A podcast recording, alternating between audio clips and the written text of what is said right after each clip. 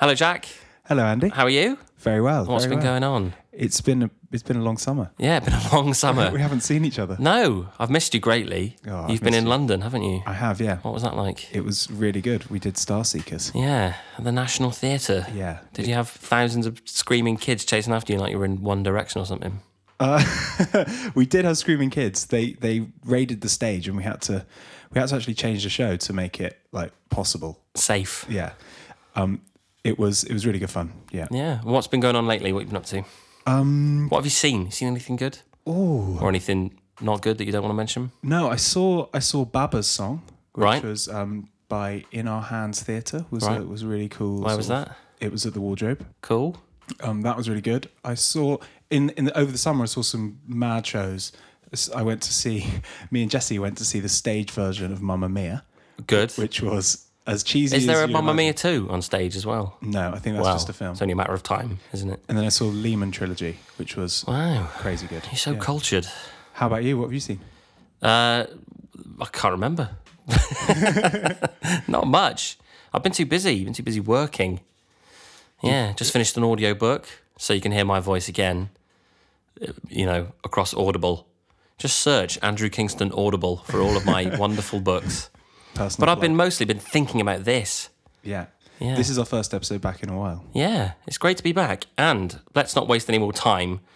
I'm pleased to say that on this episode of Bristol Prologue, we are joined by not only two of my close personal friends, but also two of Bristol's premier improv comedy drama performers, Lindsay Garwood and John Lomas. Hello. Well, hello there. Hello, Lindsay. Hello, John. Hello there. How are you both doing today? Yeah, fabulous. Yeah, Yeah. I'm very happy to be here with you two fine people. Oh, three, sorry, including John. Including John. and how are you, John? Are you all right? How's it going? Uh, yeah, I'm very, very, very well. I'm, uh, yeah. Yeah. Great. So for the benefit of the for the many many listeners, obviously, I should point out that I've known John and Lindsay both for quite a while now. We are very good friends. So if this episode has a sort of more casual, laid back feel about it, then um, that's why. So apologies in advance if you're expecting a sort of Frost Nixon type uh, scenario. Um, so so that's a little caveat there.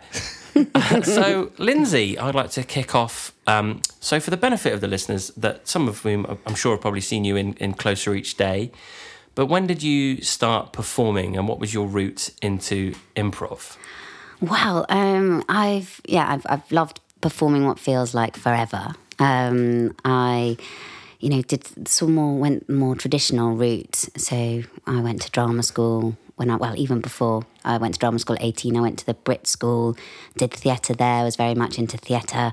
Um, and kind of the improvisation came in. We did it all the time. We were always making things up. I went to a drama school, it was all method acting, so you were supposed to be doing it all the time. Um, and I, yeah, I think my first thoughts about improvisation really were without knowing what it was. My favourite bits on stage were when people didn't come on when they should, and you had to just keep going with the scene. You had to keep knowing your character well enough to keep going on. Or if you were on stage with someone and they got that terrified, frozen look in their eyes, Yeah, yeah. and you just had to make it work. I, I really, really enjoyed that. And it took a while for me to realize that improvisation was an actual thing that you could do on its own. Um, and then that was like a real, uh, like, wow, Light enlightenment. bulb, yeah. light bulb moment. Yeah. So, where did you go to drama school, Lindsay? I went to East 15, Okay, and you did the three year course there. three year course. Yeah. Okay, so how all- was how was that? Because I heard it was super strict and they used to lock you out if you were late and all that. Yeah, all I, that stuff. I don't remember being locked out if you were late. It was quite, it was very method acting. So they very much wanted you to go deep into character. Um, and they weren't so very good at the kind of practical how you get work as an actor afterwards. But I, I definitely, I definitely learned a lot. But I think drama school's a funny thing. I think you can learn a lot and it's really an exciting time and, and you learn a lot about theatre. But I, I think there's a lot to be said for life experience and I feel that I'm probably a better actor now than I was Yeah, then yeah, just because of that life that comes along afterwards. yeah, yeah. But it yeah, it was great. It was amazing, but it was also insane. of course, as I think most people's experience of that, that kind of environment are. So, John, Hello. You're obviously renowned throughout Bristol as a sort of improv teacher and performer, involved with lots of different guru. shows and I don't know about that. But what was your route into into performing in general? Because I, I think? I, I knew you first as sort of an actor who did some improvisation. Yeah. So how did you how did you arrive at where you are now? Um, uh, f- I think fairly circuitous to a degree. Um, the I, I studied drama. I wanted to be an actor, uh, and you know, I I did uh, think, oh well, it's not really for the likes of me. At some point, to be brutally honest, uh, uh, the great. Uh, Small kingdom of Pill doesn't produce many uh, actors, um, and ended up doing various different jobs which I could go into vast detail with, but I, I was not desperately good at any of them.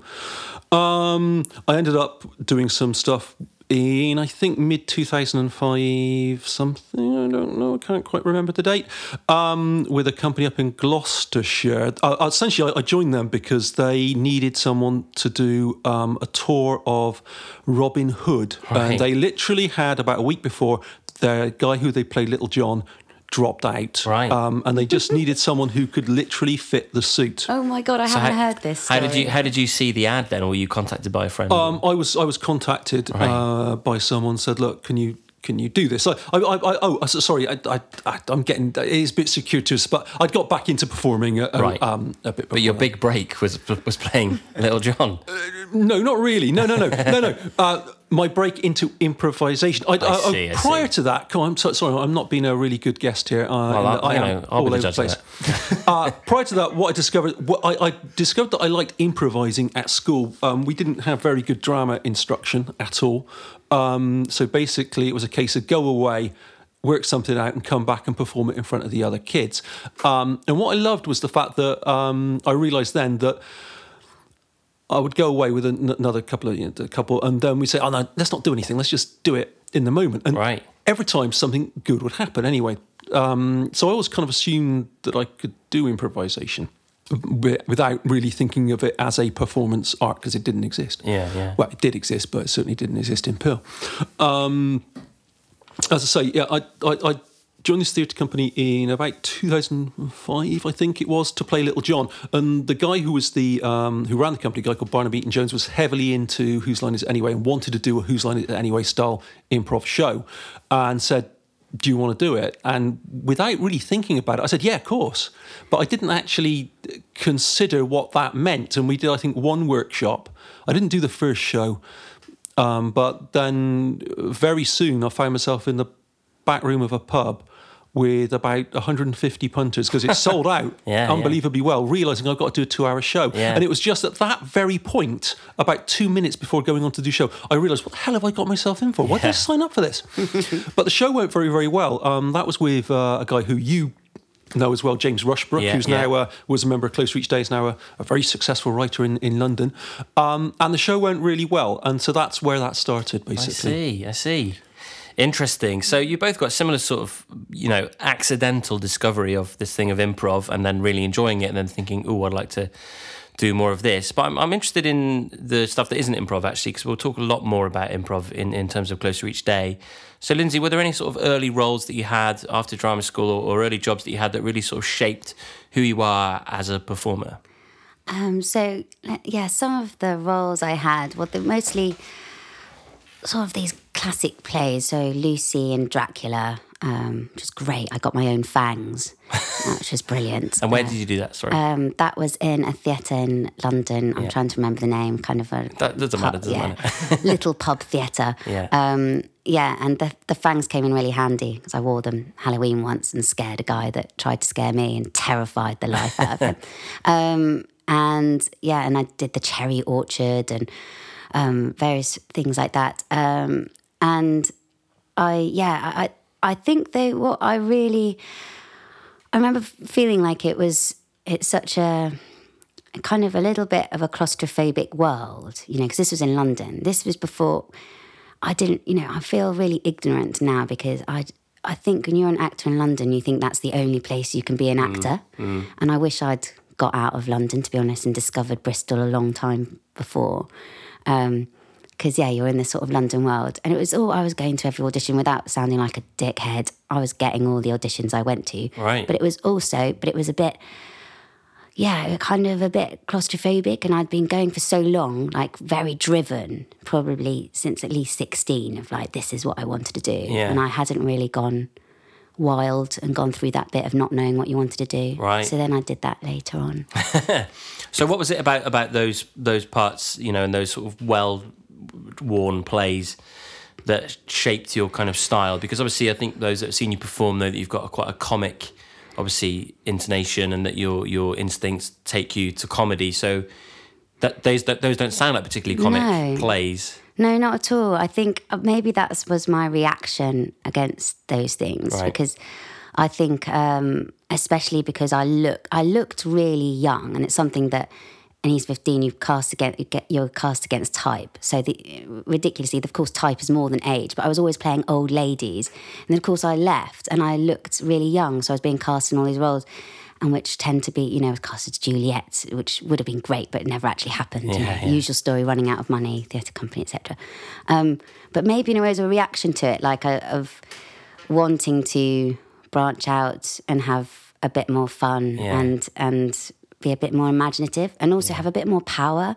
I think something that's great about doing your own thing, whether it's your own play or your own show or whatever, you have a bit more control over some Mm. of these things. And I think that's definitely something I learned in those early years is how you could be cast in something that was amazing, but then it would run out of funding or, Yeah. it, or it would never get screened or whatever. And it's just quite frustrating loss of control yeah, and stuff. Yeah.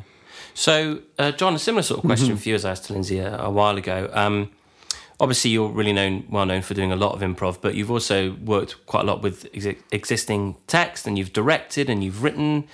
So, what are kind of some other highlights of, of for the last few years that you've really enjoyed outside of improv? Um, outside of improv, um, I'm very interested in screen work at the moment. That's something that, that sort of gives me a bit of a buzz. I think Yeah. that, that, that there's a definite crossover between improvisa- improvising and being that improvising mind and performing on screen, where you you can't simulate. You have to be much more truthful, and that's very very interesting. And be very in the moment, and you can see on screen when you're not in the moment.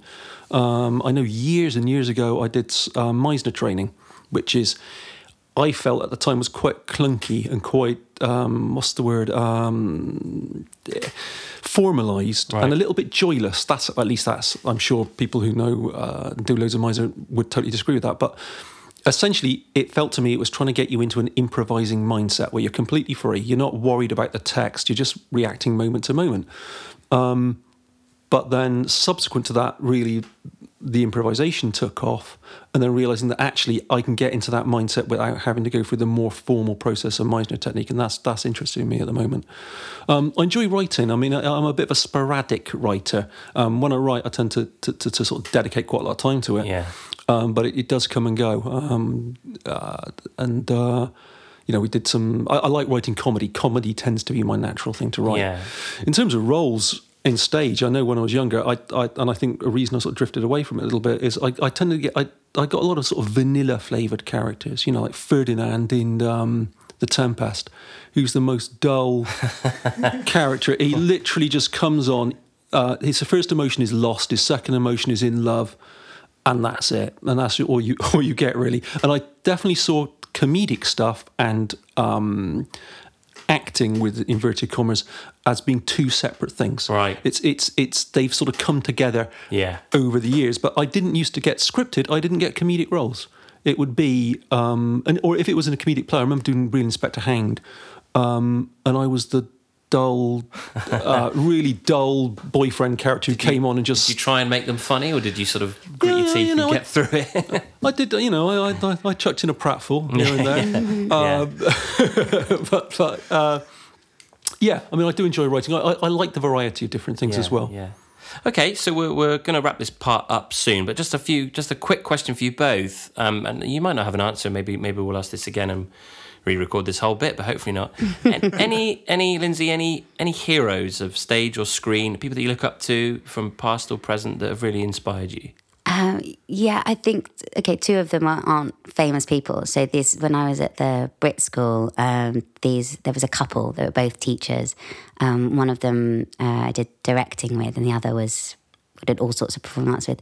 Um, Malcolm and Helen Turner, and they both went to East Fifteen. It was the reason I went there Right. because they the how they felt about uh, theatre and, and, and acting and, and basically it being you know all about truth and that you don't enjoy something if you watch it. Kind of like what john was saying about Yeah, yeah. being on screen. You don't enjoy it unless it's truthful. And that doesn't mean it has to be a certain way.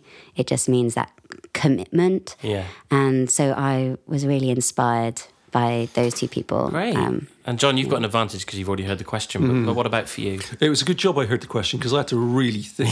Loads of, oh God, what am I going to say? Um, Well, you've, you've made the, the, the whoever it is now feel significantly less important. yeah yeah oh yes, good point. Yeah, no. But, No, no, but, but- now you can redeem yourself by, by waxing it. Um, uh, David Threlfall, I think, is un- unbelievably wonderful. C- c- chameleonic, is Yeah. that the word? Type it is, actor. it's a word Uh, now, yeah. It is, and it should be. Um, I think think people who can transform themselves are uh, very clever. That's obviously not something that's necessarily required a lot in theatre or film, um, particularly in film.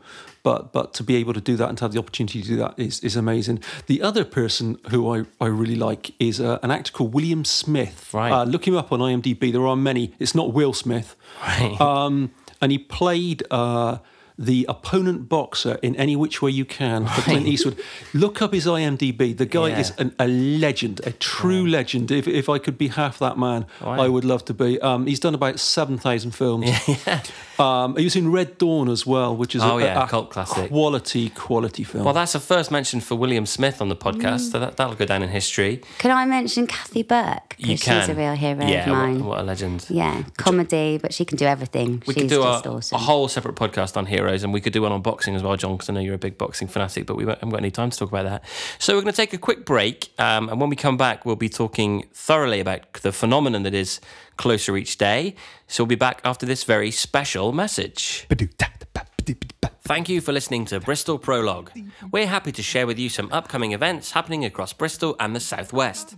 Elvin Acting Theatre Company have launched the Bristol Playwright Festival. The Bristol Playwright Festival is an opportunity for playwrights in the southwest of England to submit their work and compete for the opportunity of it being professionally produced and toured by Bristol based Elvin Acting Theatre Company.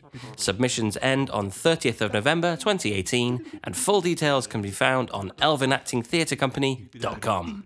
Bristol Artist Collective Interval are taking over the Wardrobe Theatre and the Old Market Assembly. The Interval Takeover is their chance to come together to put on a collection of performances, workshops, and installations for Bristol audiences. There'll be a mix of work that is brand new, finished, not quite finished, and some specially made for the weekend. Everything is pay what you decide. The full details can be found at intervalbristol.wordpress.com.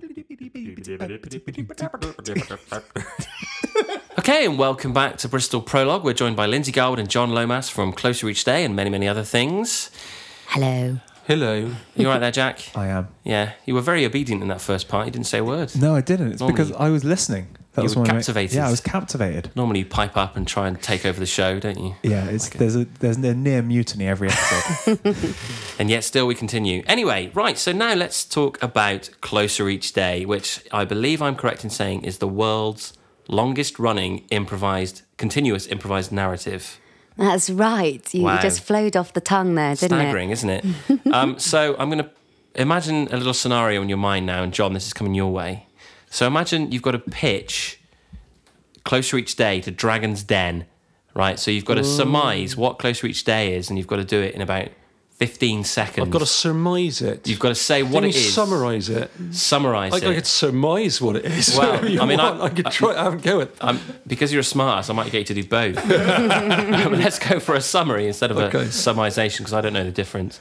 Um, so the, you've just walked into the den Yeah. and you're like, you're about to do your pitch and you just tell us what Closer Each Day is. Well, I'd probably be quite nervous. Right. Um, so, ooh, yeah. They, they, they film me a little bit in the lift going up as well. Oh, they'd film, yeah, and they, Yeah. they- you've done your preamble. That's Ooh. all done. You've met. Um, You've met Evan Davis. Oh yeah, and I, I although would he's enjoy- never there on the day. No, he's never there on the day. But I would I would have been quite disappointed if I didn't meet Evan. So you you're looking down, Big you're Evan right into fan. Deborah Meaden's eyes. Yeah, I she said, "Okay, John. So what's this closer each day?" I wouldn't thing? go. I wouldn't go for Deborah. Um, I'd be- Really? no, I'd She's be not go- the dragon you're after. No, it's Peter Jones. I'd be going for Peter Okay. Jones. I mean, what he, what he did with uh, Levi Roots was incredible. A fellow tall man. Yeah, a fellow tall man. in fact, actually, this is an interesting thing. I um, I, I didn't. Your pitch time's up. Oh no!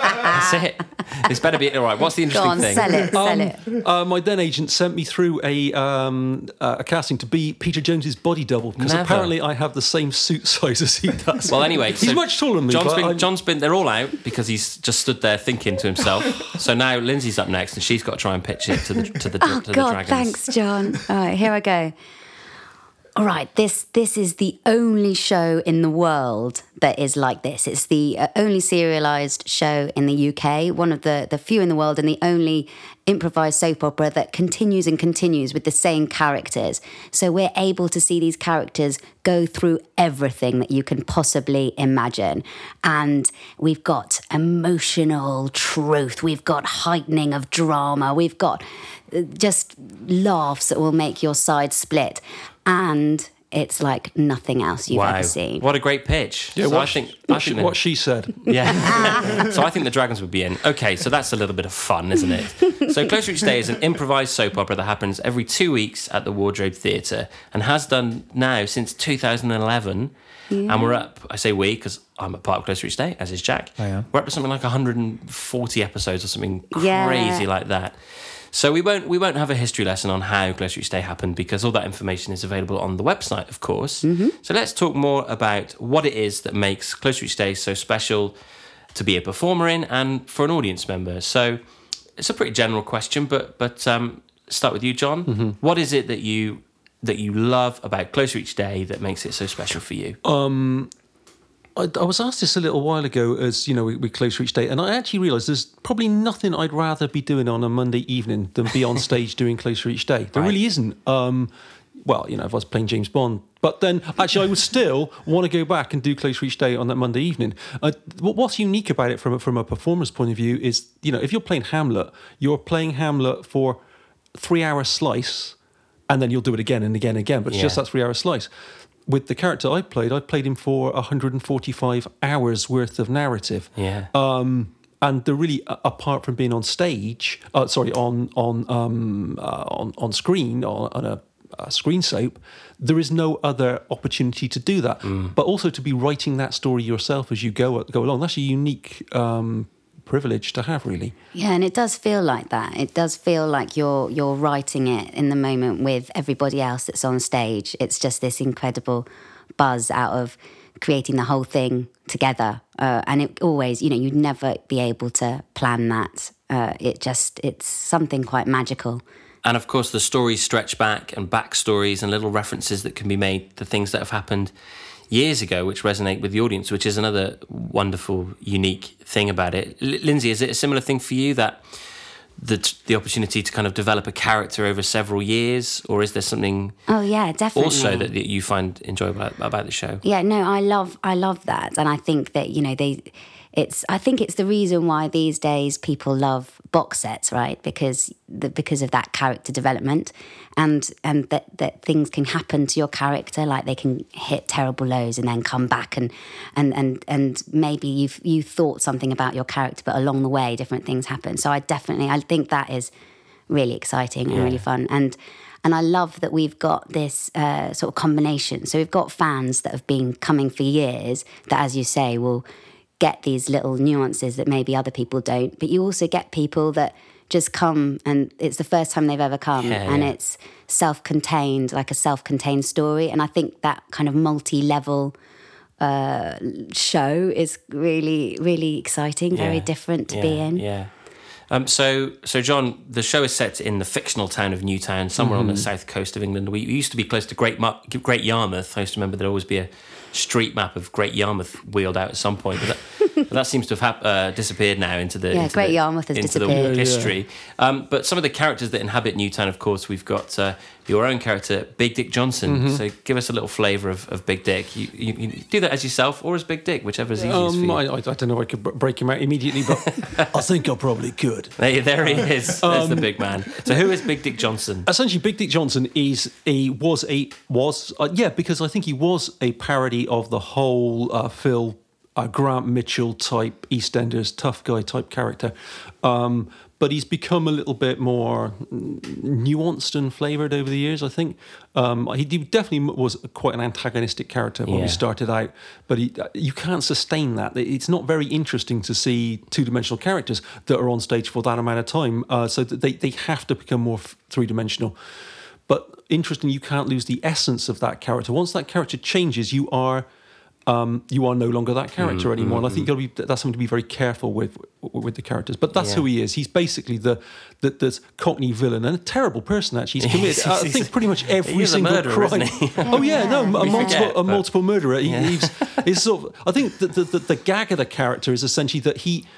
He's kind of doesn't realise that crime is something wrong. Yeah. He actually thinks it's just part of normal life. So, so there's a certain innocence to him. Exactly. In that He's just doing what he does best. it's, Yeah. just- yeah, it's, Comes His day naturally job. yeah, he's just following Yeah. following his instincts. That he doesn't realise that actually killing someone is is has anything any any any bad consequences. It's Yeah, yeah. just He's in a got. He's, he's a very principled man, isn't he? Yeah. Very principled, Now, yeah. Constance Sugar, I would argue, is is less principled. uh, Equally, Hmm. uh, equally a sort of antagonistic character. One of the kind of hat trick of antagonists within the show.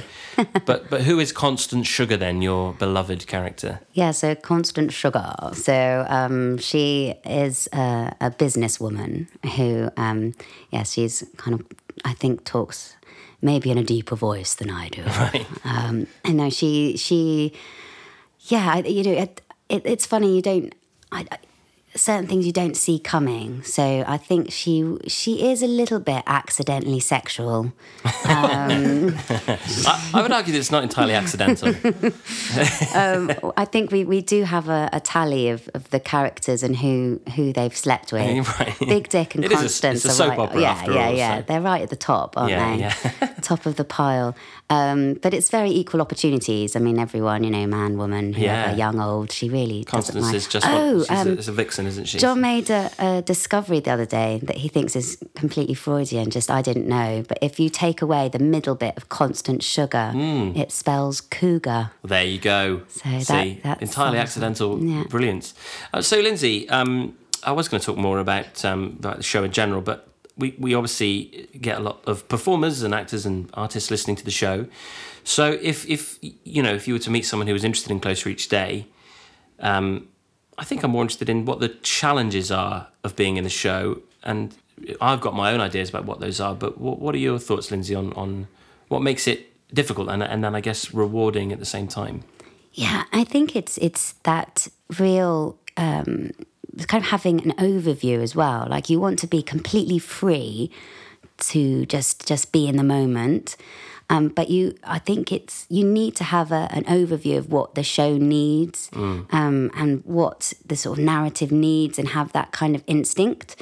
Um, so that might be that you you come on stage and you've done so much uh, uh, that you don't need to come on for the rest of the show, or Yeah. you're kind of supporting, or and it's kind of reading. And I think that's quite that's a tricky thing. You need to have a sort of self awareness and Yeah. selflessness, don't you, at times? Yeah, and you don't want to be held back. You don't want people to be kind of judging themselves. But it's so it's a really it's a balance. You want to be completely free, but also be able to see the show as a whole and and uh, and and feel that. And I think because we we are really unstructured. Uh, there's a lot of improvisation out there that has a very formal structure, and we we don't have that. So we I think we need we would need to have people that that enjoy that that real freedom but of course it also can be a bit scary if you're more used to going okay and then we need to do this and we need to fulfill this and do this and we don't have that but at the same time we do I, I, yeah we do have things that we we like to see that we like to feel Yeah, yeah, yeah.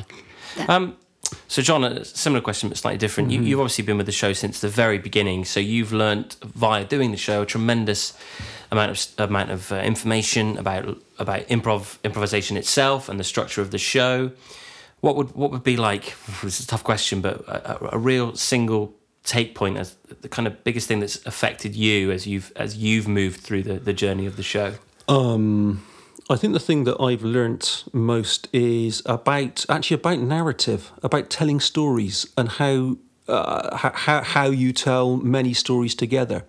Um, one of the basic things we um, actually Lindsay and I were talking about this on the, on, on the way here um, with many improvised shows is bringing stories together. And actually, the great discovery that in a soap opera, the fact that we tell stories not over the course of an hour show, we tell the stories over the course of uh, weeks or maybe even years, Yeah. is keeping things discreet and separate and being able to have people interact on stage without actually um, making the narratives interact with them, which is something again that, that that is happens in soap operas and happens in real life. You know, um, you might have something on your mind right now, but we're not going to discuss it. you know, do you know what I mean? Yeah. Whereas um, in in really most other improvised shows, it's a discrete unit. You're only on there for an hour, so you get everything out in the open and then you move on. With Closer Each Day, you've got to, the subtext becomes so important, but also times when it's just simply not your story. You're hmm. on stage, but it's it's it's it's not. Nobody's looking at you. Yeah. You're just supporting someone else, and that's something that is I think takes a while to sort of understand that hmm. I'm on stage, I'm improvising, I haven't got a script. Oh my god! But guess what? Nobody's looking at you. Yeah, hmm. it's a real team effort, isn't it? Yeah, definitely. Well, we could spend we could spend the whole hour just talking only about Closer Each Day. Jack, you Could got I ask you a question? 'Cause- Me? Yeah, 'cause Right. you, you are in also in Closer Each Day. Yes. So I think it might be interesting for our listeners to hear like a quick fire version of the questions you asked them, but from your perspective. Okay, I don't remember tell what they it- were. Tell us, Andy, what, So- what is special about it What to you? what is um, what is uh, the challenge for you with Closer Each Day? The the challenge for me is I think trying to re- reinvent the character to, to to do exactly what John said should happen organically and let the narrative, let the events inform the character and let that start to become part of the consciousness of the character so that you're constantly discovering new things about them instead of just accessing things that you, things that you've already experienced with the character and being open to that because there's a fine balancing act between kind of having that truth to, to, to your instincts as an improviser and performer versus knowing that you've got a live audience in front of you and that you're trying to satisfy them. You know, the minute you start trying to just play to the audience, you, you're kind of losing the battle then, really. So the biggest challenge for me is just is to constantly kind of remind myself that I am in a in a show with a with a company of other actors.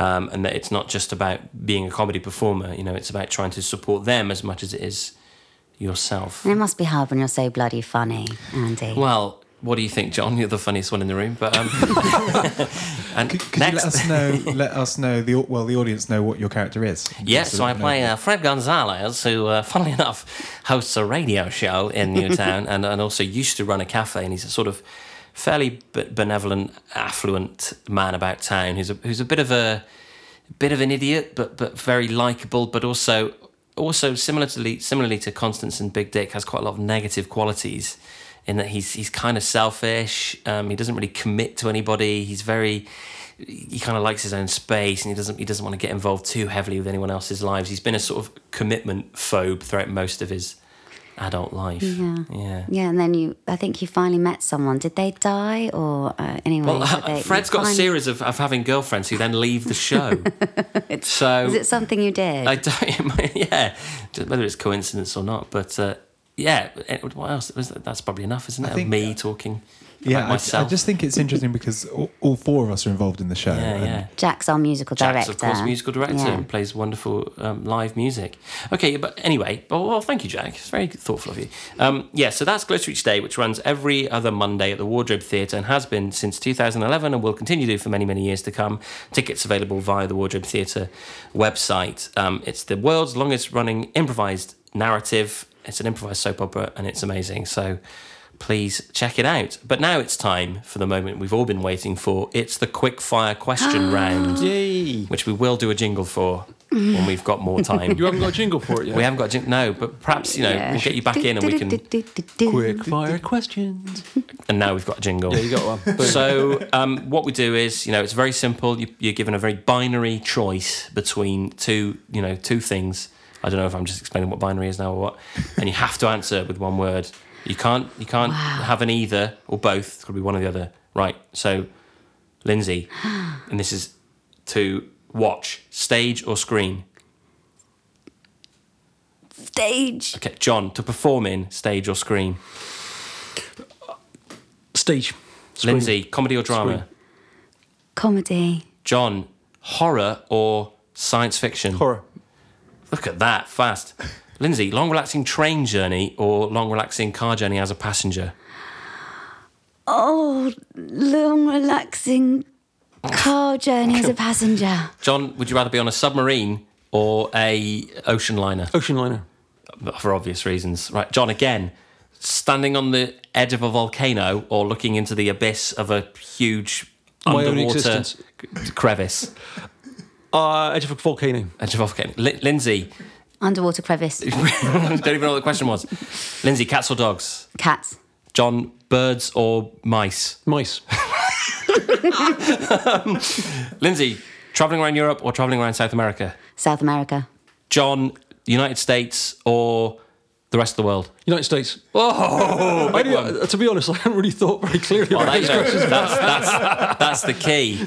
Jack, you got any quickfire questions or have we exhausted the quickfire question round time limit? we have, yeah. Yeah.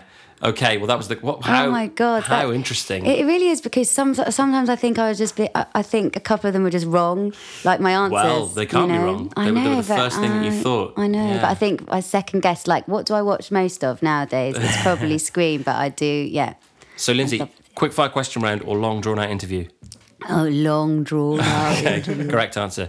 So we're going to take another very quick break, and then when we come back, we were, talk- we were talking about uh, the upcoming Closer Each Day special shows on the SS Great Britain at the Birmingham Improv Festival, and the wonderful Patti Stiles is also coming to Bristol to perform and lead some workshops. So we'll be back after this message. Thanks for tuning in to this latest episode of Bristol Prologue. You can find all of our previous episodes and information about upcoming shows via our website, bristolprologue.com. Hello, welcome back to part three of Bristol Prologue. This week we're joined by Lindsay Garwood and John Lomas from Closer Each Day, and now we're going to talk a little bit about some upcoming shows in uh, Birmingham and on the SS Great Britain. Very exciting stuff. So, Lindsay and John, uh, who would like to take this question? What is the upcoming show on the SS Great Britain? Uh, it's called Pilot Season, the improvised next big thing. Right. And it is. So we are uh, doing a pilot. The audience are the TV executives. And on the SS Great Britain, we're going to do a pilot and they get to decide whether they option it at the end and the second act is them seeing the next episode or whether we do an entirely fresh pilot for Right. them. And the audience kind of decides the direction in the opening moments. So it could go anywhere and be anything. It is a pilot of a series, which we discover during the course of So the we could get horror, or western, or science fiction, or, or yeah, anything. yeah, anything could happen. Great, great. And John would obviously prefer horror over, Over sci-fi. science fiction. Oh, we know Yeah. that now. Yeah, We know that. Yeah. So John will be sort of leaning on the audience to steer them in that direction. Definitely. And it's on the SS Great Britain. Fantastic. So what is that like as a performer? Yeah, it's it's an amazing place. I, I mean, it, we've we've done um, three shows on there now, and we're going to be going back there at Christmas time, doing a Victorian Christmas play, um, and hopefully many more shows in the future.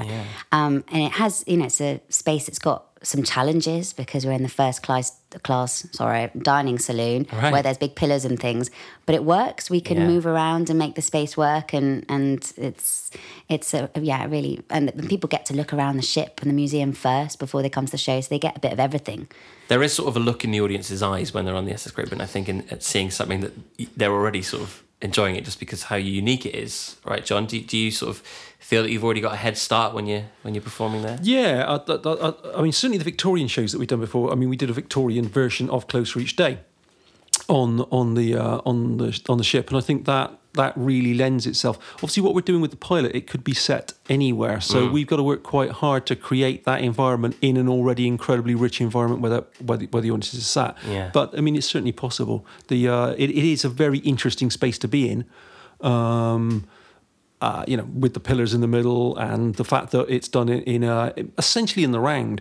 Um, but uh, yeah, it should be uh, it should be well worth coming to see. I completely completely agree. And of course, we we did a little run of pilot season at the Bristol Improv Theatre. We had a we had a show uh, last month. Yeah, right in We- August. So, what is it about pilot season that's different from the Closer Each Day regular show? And um, what are some of the great possibilities that it throws up? I think uh, we we love the way that it feeds in. So the stuff that we work on for our normal show, we can also use for this. But it's also different because, of course, we're doing a one-off uh-huh, show. Uh-huh. So it's instead of knowing that we're continuing on for weeks or months or years, it's it's all over on that one show. The other fun thing that we get to do is multi-rolling, so mm. playing different characters, which is just you know for for a show, our normal show being the same character all the time. It's a great chance for us to to play around. Andy, you can get out all your fantastic accents, um, and yeah. So I think that's that's fun for us and a, and a challenge, um, and yeah, just being able to explore different worlds. And I suppose with that one-off nature of it, you know, not that we don't get sort of you know high stakes events in, in the in the regular show, but there's also scope for you know murder and, and all kinds of yeah. very dramatic. Yeah, you don't have to look after your characters at all. Yeah, you can yeah. do what you want. Yeah, yeah. And how, how does that work then? Because I, I think, I mean, I know that we've all played characters, and invariably, sometimes they slip into the Closer Each Day characters somehow in certain characteristics. But I guess you've got the freedom to be really bold. So do you do you fit the character to the story, or do you just l- see what comes up? yeah, I think you see what comes up. You see what comes up, and especially what what's great about this is is that you have different story strands going on, uh, like you would in a pilot, and we want it to be really televisual, so Yeah. sharp, you know, scenes and and chopping and changing and being dramatic, and so. You, you have one strand of the story and you have another strand that could be completely different and so you can judge what's needed and just come in with a different character and then and then if you a character again later on and just being someone completely different Yeah.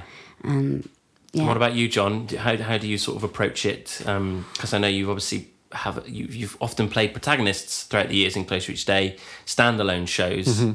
Um, is that something you enjoy, or could sometimes you think, oh, someone else do it? I just want to play, Um, uh, uh, you know, this absurd character, or I, I think I, I, I, I, do enjoy playing characters that have some kind of input into the narrative. I think I think that you know over these years I do I have to admit that I do like to actually have some say as to oh, oh the way it's happening. Yeah. Um, but and I think I, I largely find myself attracted to that. I think within this show though there will be chances for everybody to play a character where that has to push a storyline on, but also those moments where you, you just come on just to support that other person. And I think those are the characters that are largely driven by the narrative. But there's also something nice about just literally walking on stage, having no idea, not only not what you're going to say, but you don't even know who you are. Yeah. And just it's just going to be discovered in the moment. That that's exciting. So anything can happen. And it's a it's a two part show. Is that correct? Yes, so two acts, so different from the show we did at the bit. Yeah. So, um, so the idea being, yeah, fresh episode or an entirely new one. So what what the second part? am- I right thinking that could be the second episode of Yeah. the, the- to follow after the pilot? Yeah. But equally, it might just be a brand new. Exactly. Or we just do a whole new, whole new one right from Great. the start. So it's happening on, I think I might have said Sunday, but I do mean, of course, Monday. Or I might not have said either, but it's happening on Monday on the SS Great Britain. So what time? How do we get tickets? And, and what else is included with the ticket? That sort of So it's. Monday the 24th. You can arrive from 6.30 p.m. Um, and look around the ship and the museum and the show starts at 8. We'll be finished by 10. There is a interval with a fully stocked bar um, before and uh, during the show. At, at the interval, of course, you can't just wander off and go for a drink. um, so yeah, at eight o'clock, and you can get tickets through Tobacco Factory. Um, you can either get the link from our own website, closereachday.co.uk, Yeah. or through the wardrobe site, maybe, or but definitely Tobacco Factory Yeah. pilot season. And I should say that all links will be included in the blurb on our website. So great. Well, that, that's coming up really, really soon. So get tickets quickly uh, to avoid disappointment. But then, for listeners slightly further afield, because you never know, someone outside of Bristol might listen to this show occasionally. Closer each Day is heading to the Birmingham Improv Festival to perform pilot season there. Uh, so when is that happening? That's happening on Friday, the 26th of October. Great. So at the uh, Blue Orange Theatre, I believe it's called. It's two nu- colours. Oh my God, it's gone blank. It's the blue, yeah, but the blue orange the theatre. Blue Orange yeah. Theatre. Yeah. Thanks, John. In the Uh, jewellery quarter of Birmingham. Oh, great, lovely area. I know eight it, I o'clock, know it yeah, well. eight o'clock, and it's we're kicking off. So it's the first night of the uh, Birmingham Improv Festival, and exciting. I've, the first time we've been there, so we're really excited. Yeah, because of course Closer Each Day has been to Edinburgh and we've done corporate gigs and kind of been all over the place. Yeah, And but it's our first improv festival, Yeah, so that is yeah. really exciting. We want to do more of those. so, um, just very generically and, and quite briefly, what are the sort of the aims for, for Closer Each Day over the next next 12 months? World domination. Yeah. World domination. Anything other than a bit less uh, Um, grand? Well, I, mean, I think I think one of the fascinating things and, and that things that does keep sustaining the show closer each day, the show, is the fact that it, it, it, it's it's a a never completable project. There's Yeah. always new things to learn. Yeah, There's yeah. always new things to discover, and, and improving that show all the time. I th- w- w- that will never end. Yeah. Um, yep. There's the pilot season. We've been looking at um, radio versions of Closer Each Day, which uh, is you know a very very interesting thing where you learn so much from that. Um, uh, teaching, we're going to, um, what we haven't done, I, I, I've been teaching since 2011, but I haven't really taught the things that make Closer Each Day work specifically as that. Um, and so we will be doing running some courses in the new year, uh, specifically teaching people the approach that we take to running Closer Each Day and the, the approach that we take within the company. and uh, we can get all the information on the website for that as well. And, and talking about teaching and workshops, it's great to say that we've got internationally renowned uh, improv superstar Patti Stiles coming back to Bristol. Yes, what's she's our- Uh, what's Patti going to be doing with Closer Each Day? Uh, well, she's our spiritual godmother. So, Right. uh, and she she's been our mentor. Uh, she's an incredible woman, probably the best teacher I'd say improvisation out there. Uh, she studied with Keith Johnstone, who really kicked off improv as a thing, um, and she's uh, got a dedication to her in the improv handbook um, by the writer. So she is top dog and, and amazing, but she's also one of the most perceptive uh, Yeah. inspiring people. She just knows what you need, and and that's really magical. and she's talent. going to be obviously doing some workshops with Closer, but also some public workshops. Yes, she's going to do two public workshops on uh, Saturday, the 13th of October, and Saturday, the 20th of October. And details to be seen in terms Yes. of content and cost and everything, but, but Yeah, soon, yeah. soon to be released. Yeah, absolutely. Well, I would strongly encourage anyone with Oh my God, passing she's interest in, in improvisation to, to get along, to get along to that. And Patti, will she be appearing in Closer Each Day? Yes, yes, on the show on Monday, the 15th of October, she will be on stage with us. Uh, she has Great. joined us before, and it was brilliant. was so, great, yeah. yeah. we're really excited about her coming back. Yeah. Great. Okay. It's maybe worth saying that if anybody's interested and likes the sound of this world, that they should always get in contact with us because we are Yeah. at times looking f- to for new people to come and see the show, and we're always interested in having conversation. Yeah. Oh God, always, yeah. We just we, we, we're interested in fresh blood to watch us and, and, And play after with the us. show, very approachable. You know, if you want to come up and have a chat after Yeah. the show, Yeah, then then- definitely. buy, please do. buy us a drink. Yeah, yeah. So right, John's cheap. It's just a soda, water, and lime. So you're all right. Unlike you, Lindsay, of course, you need several glasses of wine. Um, well, you know, we've raced through pilot season there, but it's it's coming up soon, and the main Closer Each Day show will continue long into the end of November, maybe even into December. Season 16, and then season 17 in the new year, and from then on. And of And then- course, oh, very quickly, there's mm. some there's some Christmas Reach Day specials happening also on the SS Great Britain. Yes, yeah. So we're gonna do stuff. We're gonna be on the SS Great Britain during their Christmas fair on the eighth and 9th, just teaching little bursts where we'll do fun improv games. Oh, great. And then we're performing there like 9th, tenth, eleventh, twenty first, twenty second of December. Great. Christmas Victorian mayhem. Proper fun. Dickensian Yeah. sort of spirit. Yeah, yeah, but that's hilarious. That's going to be awesome fun. Um, if uh, do your best to get along to it amongst the, the many many wonderful theatrical treats that are coming up over Christmas. oh yeah. Jack, you got anything you'd like to add? Because I believe we're hurtling towards the end of the end of the podcast. Um, no, apart from it's just been really nice having you guys on the show. oh, thank you, Jack. It's been fun. You yeah, guys thank are you, great. thank you so much, guys, and uh, wish you both all the best. Of course, seeing Thank you you. very very soon. We can catch you in Closer Each Day and Closer Each Day pilot season on the SS Great Britain this coming Monday. Other than that, Lindsay Garwood and John Lomas, thank you very much. Thank you. Thank you. Bristol Prologue is produced and hosted by Jack Drury and Andrew Kingston. For all inquiries, please email bristolprologue at gmail.com. And if you'd like to feature on the podcast, please email us telling us a little bit about who you are and any projects you may have coming up. And don't forget to follow us on Twitter at Bristol Prologue.